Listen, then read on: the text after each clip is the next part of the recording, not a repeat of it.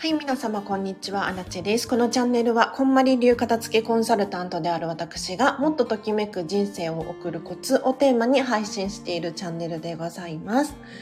はい、ということで、本日もお聴きいただきありがとうございます。今日はですね、こちら、お片付けが終わったら何をしますかっていうテーマで話をしていこうかなと思います。というのもね、あの、これ、ライブ配信でずっと喋りたかったことなんですよ。そう。皆さんどうですか？おそらく、お片付けが終わったら、やりたいこととか、行動したいこと？もしくは、なんか人を家に呼びたいなとか、なんかいろんなことがあるんじゃないかなって思うんですね。なので、ちょっとこれについて詳しく話をするがてら、皆さんコメントでぜひ教えてください。お片付けが終わったら何をしますか？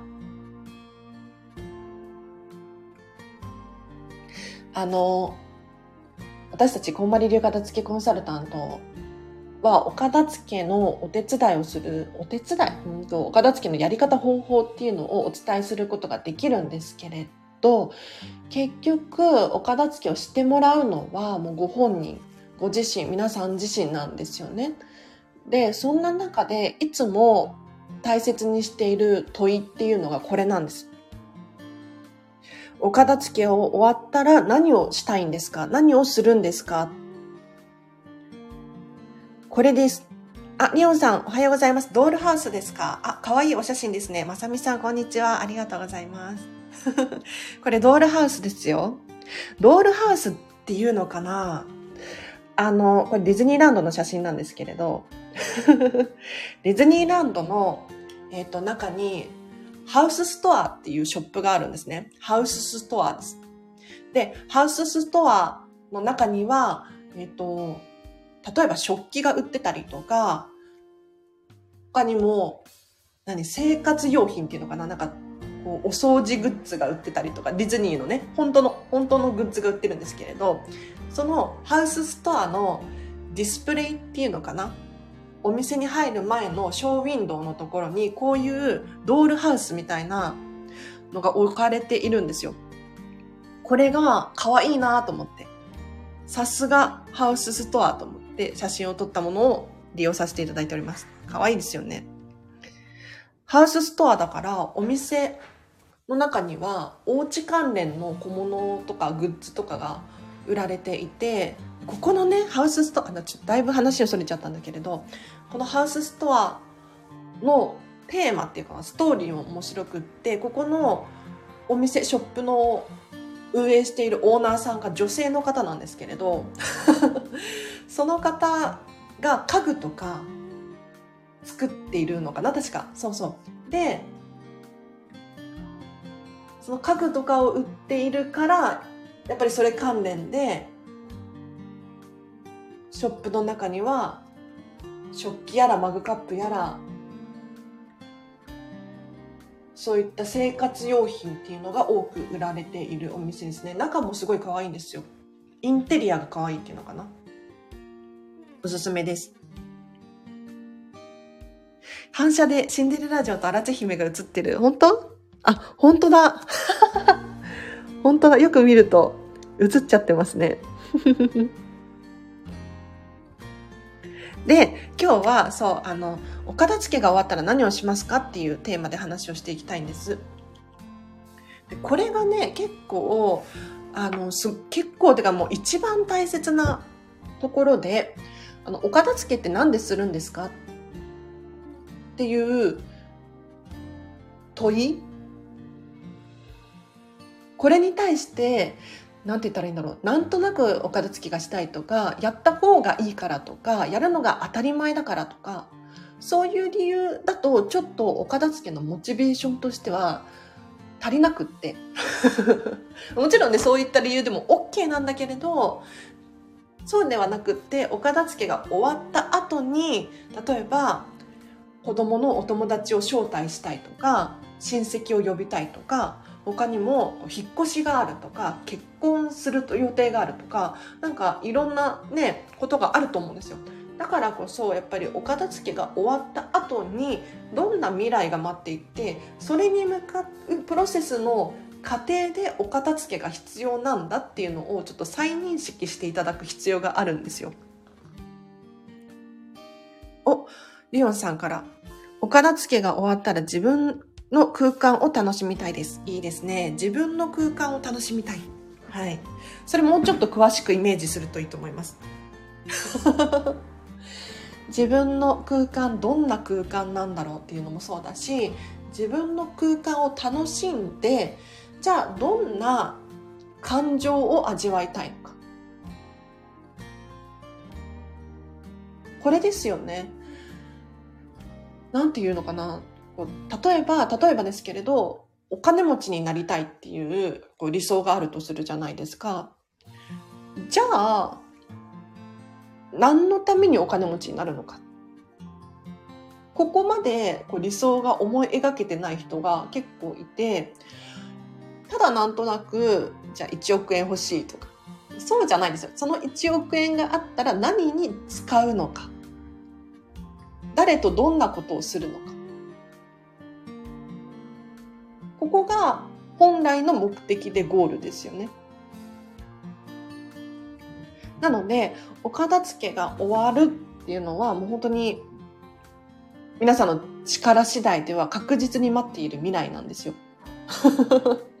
だから、お片付けが終わった後に何をしたいのか、どんな感情を味わいたいのか。これを事細かくイメージするといいかなって思います。週に3回スポーツを楽しみたい。まずはお散歩から。リハビリですよ。いいですね。まずは、でも、まさみさんでもこれよく考えたら今できません？ね、お片付けしなくても。週末はマッチーと素敵なカフェでブランチかな？いいですね。いいな、お子様とね。素敵、素敵親子ですね、それは。あ、私は水泳したいです。あ、リオンさん水泳したいんですか？私水泳得意なんで教えられますよ。教え、教えるほどでもないか。リオンさんも泳げるか。3泊くらいミラコスタに泊まりたいですねって。ほんとそれ、ほんとそれなのよ。アラチェのね、理想は、ミラコスタに月に5回くらい泊まりたいんですよ。5泊くらいしたくって。で、まあ、月に5泊ってどうですかね？多いと思うか少ないと思うか。もう本当に理想ですよ。本当の理想。でも月に5泊したら前後で10日はディズニーシーに入れることになるじゃないですか。で前後入れ含めて10日いられたら月の3分の1はディズニーシー生活なわけですよ。十分だなと思って。多分毎日ディズニーシーにいられ、いられない 贅沢な悩みですね。そうそう。毎日30日、31日、月にね、ディズニーシーにいたら、もしかしたら、ちょっと、東京が恋しくなるかもしれない。じゃないですか。ね近くに安いスーパーないな、みたいな、なんか で、エアロビね。YouTube でエアロビも楽しめそうですね。あ、そっかそっか。お家で YouTube つけてお片付けが終わったらね。エアロビ。でも今でもできそうですよね。太ってるから簡単に浮きます。そんなことはないでしょ。そんなことはないでしょ。面白いな。私も浮きますよって 水泳の話ですね。でも、アラちゃんも浮くけどな、人って基本的に浮くはずですよ。うん。大丈夫です。みんな浮く。はい。どんな痩せてる人でも浮くはずですね。電話かかってきちゃったけど、大丈夫？皆さん私の声聞こえてますか？電車一人旅行ってみたいです。エアロビもできますね。あ、いいですね。そうそう、お片付けが終わったらどんな、何をしたいのか。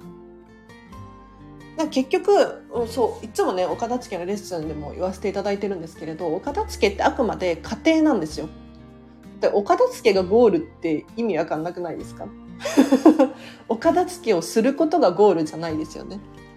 そうじゃなくって何か目的、目標があってお片付けがしたいっていう気持ち、感情が湧き起こってくると思うんですよ。で、まあ、確かに日常的に、アラチェもね、片付けコンサルタントなんだけれど、こう、日々のね、出したらしまうっていうお片付けはもちろんあります。だから、なんとなく頭の中で、あ、そういえば、食器しまってないわとか 洗濯物畳まなきゃとかありますよ。お片付けしなきゃいけないとかって思うんだけれど、そうじゃなくって、その、私たちが言う祭りとしてのお片付けですね。祭りとしてのお片付けってな、なんのこっちゃかもしれないんですけれど、まあ、ゼロから説明させていただくとですね、人って人生に一度片付け祭りをしなきゃいけないんですよ。しなきゃいけないこともないけれど、まあ、片付けコンサルタント的にねこんまりメソッド的には人生に一度でいいから片付け祭りっていうのをしてみてほしくってでこれは一体どういうことかっていうと皆さんが今現在持っている持ち物これがちゃんと自分に適した物量になってるかとか自分自身が本当にときめくものだけを持っているのかどうか。これを見極める作業。これを片付け祭りって呼んでるんですよ。でこのお祭りは何年も続くものではなくって ギュギュッと数ヶ月に収めてほしいんですね。もちろんねあの1年かかっちゃったとかってねそういうふうに言う人もいますけれどでも何年も何年も片付けを続けるものではないんです。でお祭りって何かっていうと例えば夏祭りとかあるじゃないですか。一瞬ですよね。でもこの一瞬にすごいパワーが込められていて力があってすごいみんなでわっしょいわっしょい楽しむじゃないですか。そのイメージでお片付けをギュギュッと人生のうちの数ヶ月でやり終えてほしいんですそうすることによってお片付けが終わった後の人生が長くなるじゃないですか。これは、あの、遅いとか早いとか全く関係ないんだけれど、ギュギュッと祭りをやることによって劇的な変化っていうのが現れるんです。数ヶ月後には全然違う未来が待ってる。これが面白いので、ぜひね、片付け祭りっていうのを本当に一瞬でなるべく終わらせてほしいんです。そうすると自分がやりたいこと、本当にできるようになります。未来が近づいてきます。旅や動画で見て楽しんでます。ミラコスタに泊まりました。もたくさんありますよ。わかる。私もついさ、あの、見ちゃうんですよ、YouTube で。ミラコスタの動画とか、ディズニーシーの動画とか。でもそれは、あの、自分には OK にしています。はい。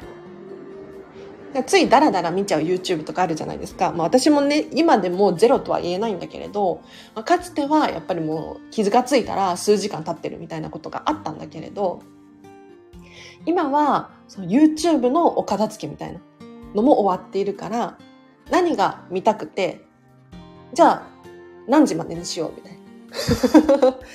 そういうのもできるようになってて、ただね、やっぱりディズニーシー関連はついつい見ちゃいますね。心も整えたいイライラ手放し、穏やかに、安ら、ん？はい、穏やかな毎日が送りたい。洗濯物畳みます。あ、いいですね。素晴らしいですよ。心も整えたいですよね。イライラも手放せますよ。まさみさん、大丈夫です。大丈夫です。そのために、まずは、物理的なもののお片付けを終わらせるっていう感じですよね。こんまりさんもよく言うんですけれど、お片付けが終わった後がスタート。だからもう早くね、お片付け終わらせてほしいんですよ。お片付け終わるってね、なんか皆さんイメージ湧かないかもしれないんですけれど、本当にね、終わったって思うんです。なので、あ、じゃあこれちょっとアラチェの話しようかな。物置状態のお部屋が2つあるので、お片付けしたら趣味メルカリ部屋を作り、家中のものを換金していろいろしたいです。おー素晴らしいですね。メルカリ部屋ね。結構、そう、片付けレッスンとかしてるとメルカリしますとかって多いですよ。本当に多い。みんなメルカリ使ってますよね。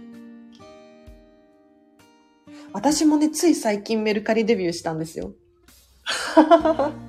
いや、意外に思われるかもしれないんですけれど、あんまりメルカリとはご縁がなくって、かつて、なんか学生時代かな、ちょっと自分のもの売ったりとかしていましたけど、ここ最近は本当に全然やってなかったんですよ。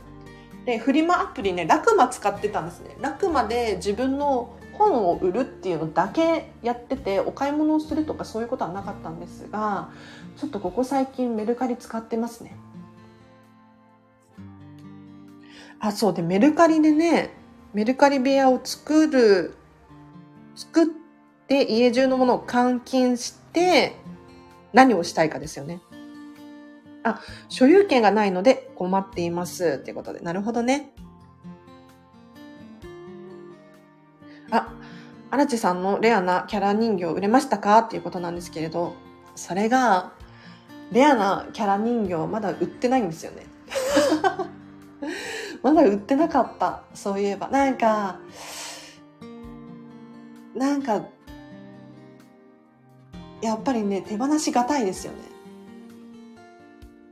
でももう、私にとっては必要ないし、売るしかないですよね。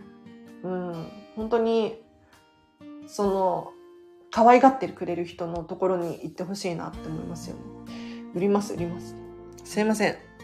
全然自分の片付けができてなかった。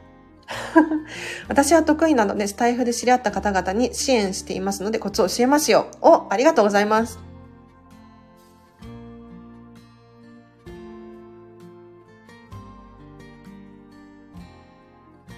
なんか私の話しようと思ったんだけど、なんだ、なんでしたっけ？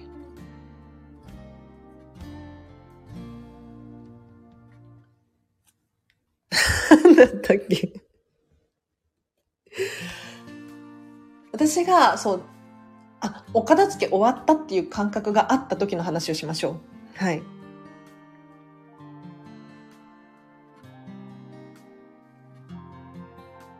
インスタで認知度アンケートしてみたら興味ある方から連絡来ませんかね？なるほどね。確かに。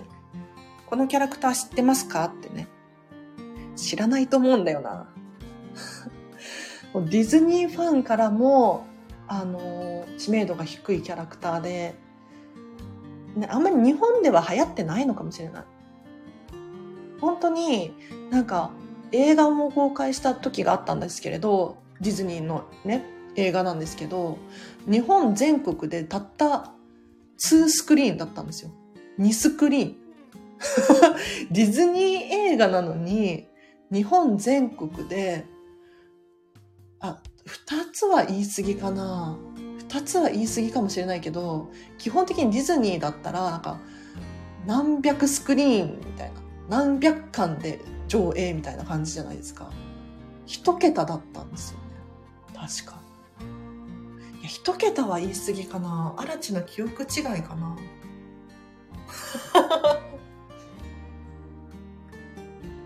なるほど。カエル知ってますか？みたいな。お、そうそう、リオンさんよくご存知で。そう。カーミットっていう、あ、でもカエル知ってるかも。なんか最近、はじめ社長が、すごいカエル買いまくってて。カエルのカーミットです。YouTuber のはじめ社長がカエルを買いまく買いまくっててそれでカエルの知名度は高まってるかもしれないですね1000万人1000万人から確かに確かにはじめ社長に売りましょう 本当ですね。はじめ社長買ってくれそう。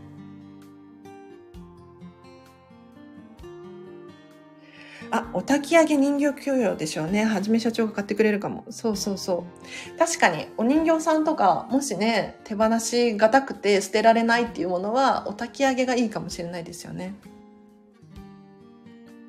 片付けもさせてもらいましょう。ね、なんか YouTuber のお家って、結構物を買ってるじゃないですか。片付けたいですよね。あで、そう、今日はお片付けが終わったらっていうテーマにちょっと戻していきましょうか。えっと、私、アラチェがですね、お片付け終わったなって思う感覚があったんですね。で、まあ、当時、3年前か、3年ちょっとくらい前に私はお片付けを終わらせたんですけれど、あのそんなにお片付けに困ってはいなかったんです。で、当時シェアハウスに住んでいて、基本的にお部屋のお掃除とかお片付けっていうのは管理会社の人がやってくれていたんで もう実質のみっていう感じだったんですけれどやっぱり自分の人生ときめいていないなっていうことに気がついてお片付けを始めたんですね。でこんまりメソッドでこんまりさんのね本を読みながらお片付けをしていたんですけれど何が起こったかっていうとそのこんまりさんの本をね一から読んでもうそれの通りにやってったんですよ私は。お洋服やって本やって書類やってで最後思い出の品やってただね全然お片付け終わったっていう感覚がなかったんです。なんか全然違うよね。あんまり変わってないよね。確かにそのときめくものを残して、そうじゃないものを手放して、もともと物流少なかったんですけれど、それでも結構手放したんですよね。ただ、まだ納得いってなくって。で、それを3回繰り返しても納得がいかなかったんですよ。お片付けが終わったなって思えなかった、自分自身で。で、そこで何をしたかっていうと、もう拉致が開かないから 当時こんまりさんのオンラインサロンに入会していってでそこからなんかこんまりさんに会えますこんまりときめき留学みたいなのが発表されてでこんまりさんに片付けを習いに LA に行きませんか？みたいなそんな留学だったんですけれどこれに参加すれば私はお片付けが終わる気がすると思ってときめきがわかる気がするかな、どちらかというと。こんまりさんに会いに行ったんです。そしたら、分かったんですよ。分かったの。なんで今までお片付けが終わっていないと思ってたのか。このモヤモヤが晴れて、で、自分のお家に戻ってきて、もう本格的にお片付けを始めました。いや、あの、本格的にお片付けやってたんですけれど、何が原因だったかっていうと、自分軸でもっと考えていいんだなっていうことに気づけたんですよ。どういうことなのかっていうと、例えばこんまりさんの本の中に、えっ、ー、と、第二のときめきとか、大、言葉違かったかもしれないんですけど、例えば見た目はときめかないけれど重要なものは残しておいていいよとかって書いてあるんですね。例えば、私の場合はユニクロのヒートテックがそうだったんですけれど、見た目はそんなにときめかないんだけれど、体をね、温めてくれることに対してときめくじゃないですか。だったらその機能自体に、ときめきっていう感情をつけてね、残しておきます。他にも、契約書とか保証書とか可愛くないんだけれど、でもこれがあることによって安心して平和に暮らすことができるよね。じゃあ取っておきましょう。っていうふうに、こんまりさんの本の中に書かれていたんですよ。でもね、でも、それの通りやっちゃったんですよ、アラチは。いや、それで OK。皆さんは OK ですよ。皆さんは OK なんだけど、気がついたら、アラチェはもしかしてミニマリストかもしれないって、そこに気がついて、あの、ユニクロのヒートテック手放しました。布団手放しました。あとはなんだ、タオルとかも手放して、そのバスタオルとか、な、何？手放して、あとは、要するに機能にはときめくんだけれど見た目が可愛くないって思うものを全部全部手放していったんですよ。そしたら何が起こったかっていうとようやくアラチの中でしっくりくるかっちりポイントって呼んでるんですけれどお片付けが終わったなっていう感覚になれたんです。だから、これはもちろんあくまでアラチの場合なんですけれど、自分がそのミニマリストだと思わなかったから、まさか タオルが、何ハンドタオルで十分とか思わないじゃないですか。布団もヨガマットでいいんだとか思わないじゃないですか。だから、やっぱり布団があるのが当たり前だよね。テレビがあるのが当たり前だよね。みたいな、そういう感じで、ものを、お片付けをしていたんですよ。最初、こんまりさんの本を読んでた時に。でも、こんまりさんに会いに行って、お片付けを習いに行って、いろんな人のね、お家を見させてもらって、その中で、あ、もっと自分らしくていいんだっていうところに気がつけて、どんどん 物をさらに手放したら、ようやくお片付が終わったんです、私は。あ、そうですね。要するに4回やったってことですね、私は、お片付け。まさみさん気づきをありがとうございます。そうそうそう。リオンさんが小さいうちだった時が、の方がお片付けできてたかもです。あるあるですね。あるあるですよ。もう、こんまりさんもおっしゃってますね。なんかアメリカのね、大きいお家で片付けられない意味がわからない。けれど、やっぱりね、根本は同じなんですよ、問題は。要するに、自分の好みがわからなくなっちゃって、とりあえず取っておくとか、倉庫にしまっておくとか。で、倉庫とかに行っちゃうともうね、手に負えなくなってくるっていう。物の役割ですね。大事ですね。ミニマリスト。その時気がついたんですね。すごい。そうそう。なんか、あの、ミニマリストに憧れてる人っていません？なんか、こんまり界隈でもミニマリストいいなとかっておっしゃられる方が多いんですけれど、あの、アラチェから言わせていただくとね、ミニマリストっていうのは、なりたくてなるものではないと思うんですよ。私もそのミニマリストっていう概念をもともとは知らなかったし、ミニマリストになりたいなとも思わなかったんです。ただ、自分自身がしっくりくるポイント物量っていうのを探し続けた結果、最終的にミニマリストだったっていう。もちろん、あの、本当の本当のミニマリストから言わせていた、言わせて、言わせたら、アラチェなんてね、全然ミニマリストではないのかもしれないけれど、多分、普通の一般の人からするとかなり物は少ないです。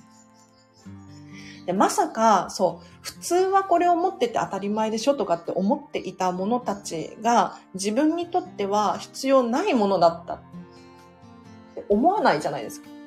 ねどう考えてもユニクロのヒートテックなんか必須じゃないですか。私ももう何年もずっと持ってたんですよ。で、消耗品だから、えっ、ー、と、薄くなってきる、これは買い直すしっていうのを繰り返してたんですね。で、その機能に対しては本当にありがたく使わせていただいてたんですけれど、まさか、まさか、ときめいていなかったっていうね。別に厚着すればいいじゃんで済んだっていう話だったんですよ。本当にびっくり。ときめく量めちゃめちゃ大事っていうことですね。私も減らしてみようと思い始めていました。いいですね、まさみさん。そうなんですよ。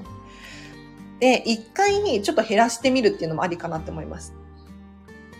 で、減らしすぎたなって思ったら、なんか、まあ、まあ、買い直すのか わからないけれど、増やせばいいって私は思いますね。そう、それもね、そう、そうだったんですよ。最初、ユニクロのヒートテックをね、手放した時に思ったんですよ。もし必要だったらまた買えばいいじゃんっていう。そう。布団も実はね、アラチェ、いやこんなこと言うと今ではね、エコエコとかって言われてるから考えられないかもしれないんですけれど、布団を毎年買い替えてたんですよ。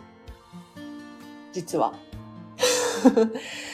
というのも、引っ越しが多くて、年に1回は絶対に引っ越しをしてたんですね。で、引っ越しをするときに布団って結構面倒なんですよ。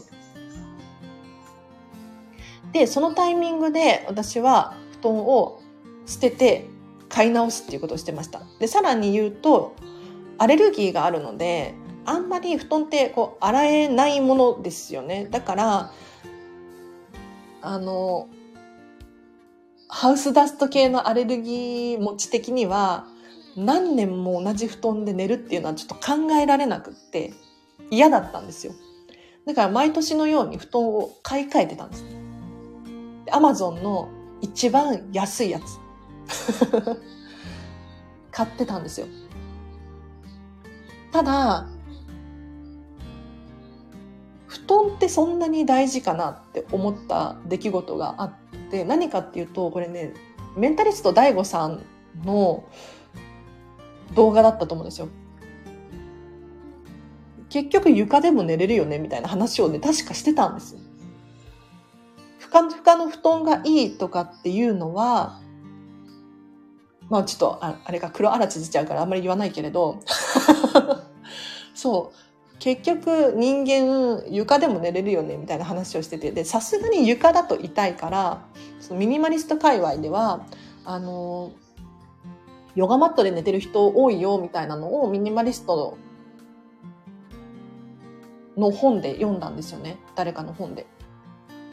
でじゃあ大悟様も床で寝れるって言ってるしヨガマットで十分っていう人多いみたいだからやってみたらすごい心地よくって。で布団と違ってこう埃立たないじゃないですか。だから毎年買い替える必要もないしささっと拭けるし清潔。最高じゃんっていうね。超コンパクトですよ。布団はクリーニングも高いから買い替えという選択もありですよ。特にアレルギーあったらね。ほんとそうなんですよね。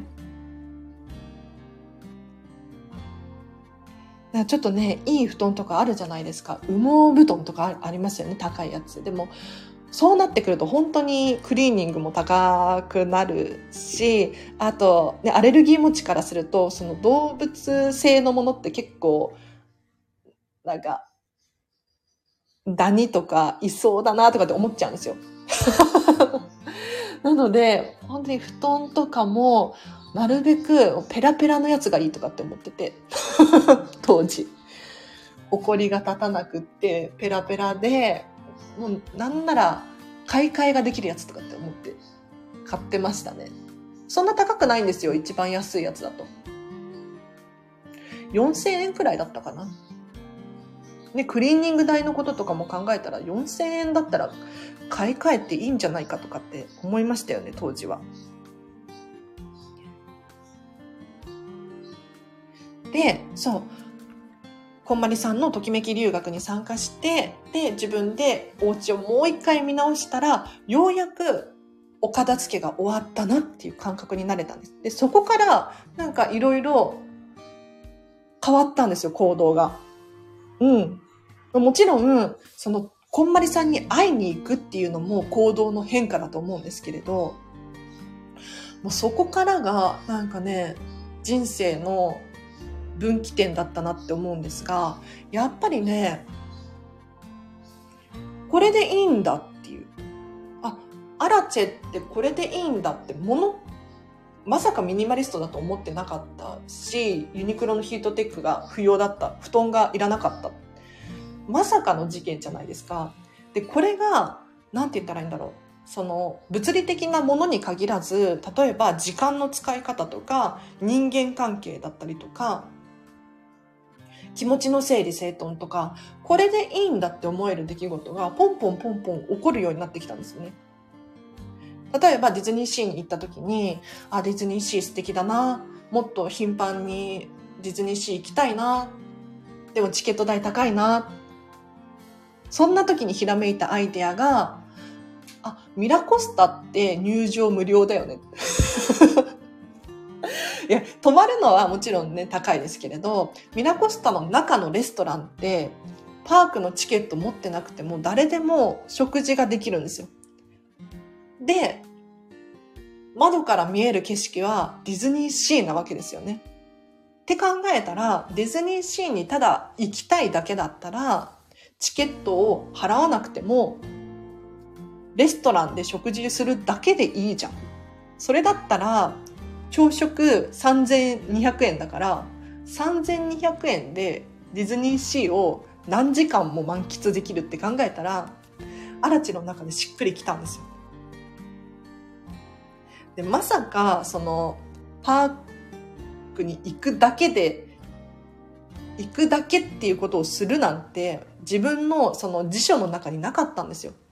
皆さんもありません？そういうこと。なんか、聞いたことはあるじゃないですか。その年パス持ってます。ディズニーにただ行くだけ。舞浜に行くだけっていう人がいるっていう、存在してるっていうのはなんとなく聞いたことあったけれど、こう自分事として考えたことなかったりするんですよ、人って。でも、お片付けが終わると、そういうアンテナがこうバリバリ働いて、あ、これでいいんだ、みたいな。そういう気づきを得る、得れることがあるので、ぜひね、お片付け終わらせてみてください。そしたら、ちょっとね、皆さんのその、ときめき感度って私たちは呼んでるんですけれど、アンテナが、今4本立ってる。4本立ってるところが5本立つっていうか、もう 5G になります。はい。み、ミッチーさんが荒地さんとときめき留学で一緒だったと話していましたよ。あ、そうそうそう。インスタライブね。あ、そんな話してた？ミッチーと初めて出会っあ、ミッチーさんってね、先輩片付けコンサルタントさんがいらっしゃって、新潟のね、方で活躍されてる方なんですけれど、あの、ミッチーさんとの出会いも衝撃的でしたね。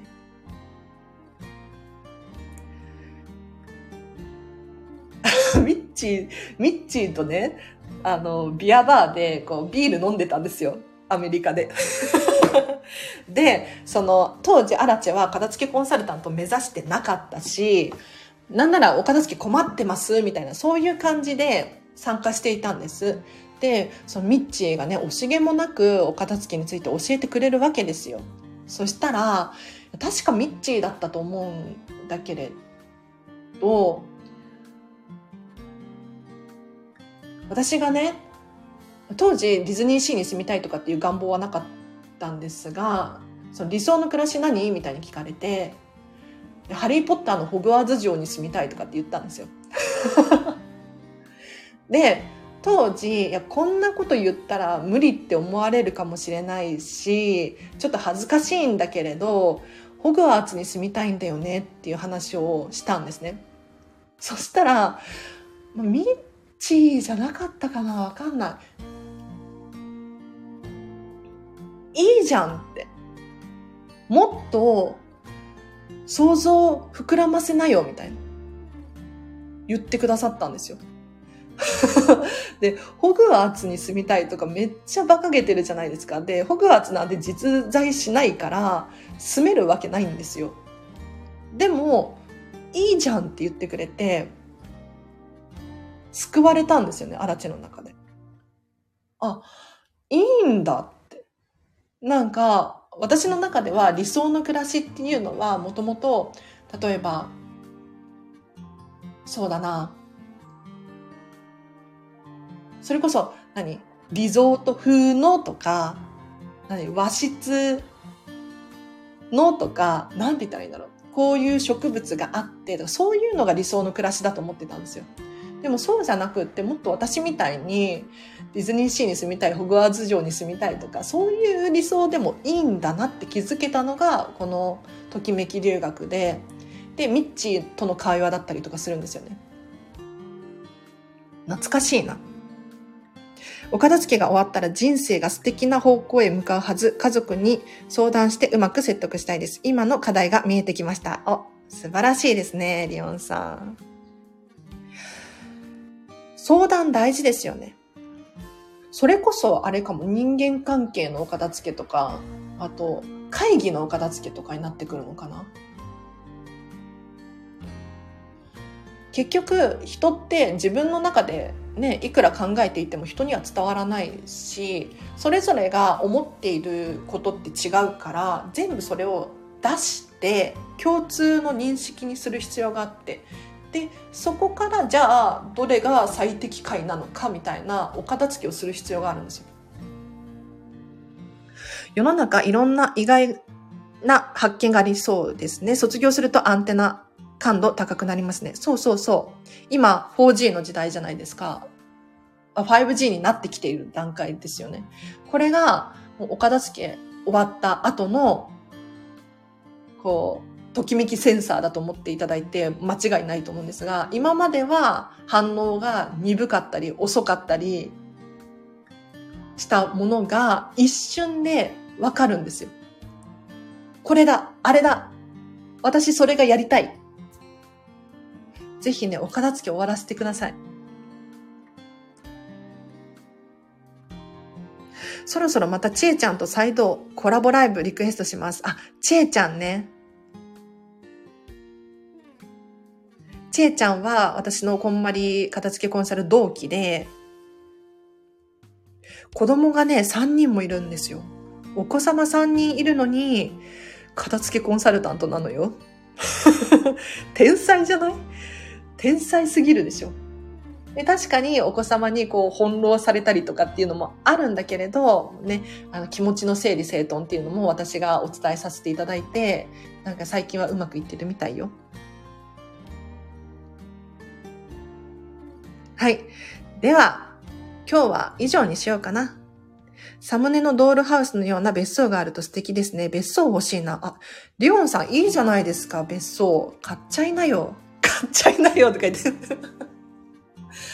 めっちゃいいと思う。あ、この間、そう、片付けレッスンをしていた方がね、あ、これね、なんか話していいよとかって言ってたから、あ、うれ、嬉しいと思って話させていただくんですけれど、なんか、その、今住んでるお家と東京にもお家買いたいなみたいなお借りたいなかみたいなことをおっしゃっていてで最初はその東京に引っ越そうかなって思ってたらしいんですよ。で東京に仕事を作って東京に引っ越したいみたいなことをおっしゃられていたんですけれどどうやらなんか東京はやっぱりこう空気が汚いしとか 人がゴミゴミしてるしとかなんかいろいろね田舎とは違うじゃないですか。だから、その、今住んでいる場所の方が、どちらかというとときめくっていうことに気がついたみたいで。で、じゃあ、東京に引っ越す、東京で仕事をするっていうのを諦めるのかって言ったらそういうわけじゃなくて、両方家持っておけばよくないとかっていう、面白い、そう、ことをおっしゃられていて。で確かにって思いましたね本当に。だから田舎の方だったら家賃安いじゃないですかで安いところを探せばめっちゃ安いですよね。でそこに家を持っておくで東京にも家を持っておくと何て言ったらいいんだろう家賃も抑えられるだろうし行き来がしやすいし天才だなって思いました。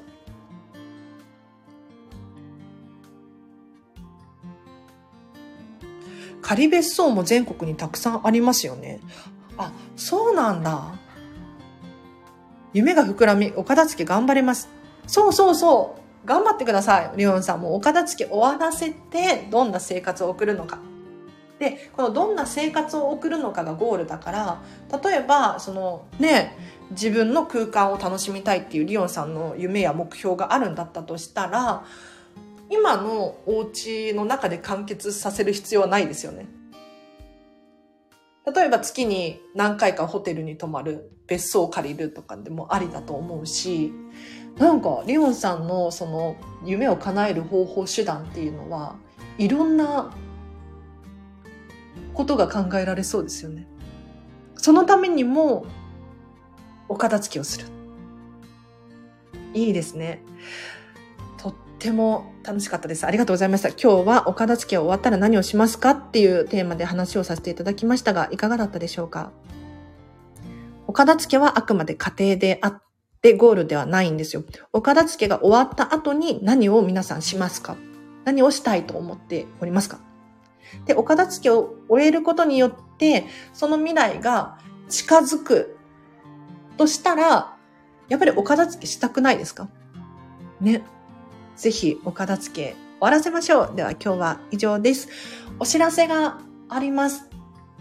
お片付けのレッスンできます。今ね、オンライン限定でやらせていただいてるんですよ。というのも私、どうやらオンラインが得意で オンラインレッスン楽しいっていうことに気づいて、最近。で、なんか最近、数をこなすうちに結構上達してきたなぁなんて思うので、ぜひね、これオンラインレッスンは3時間から受け付けています。1時間6600円です。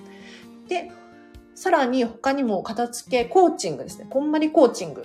これは気持ちの整理整頓とか、人間関係整えましょうとか、目に見えないもののお片付けもできます。こちらは、こちらもズームでオンラインで開催させていただいておりまして、1時間あたり1万1000円です。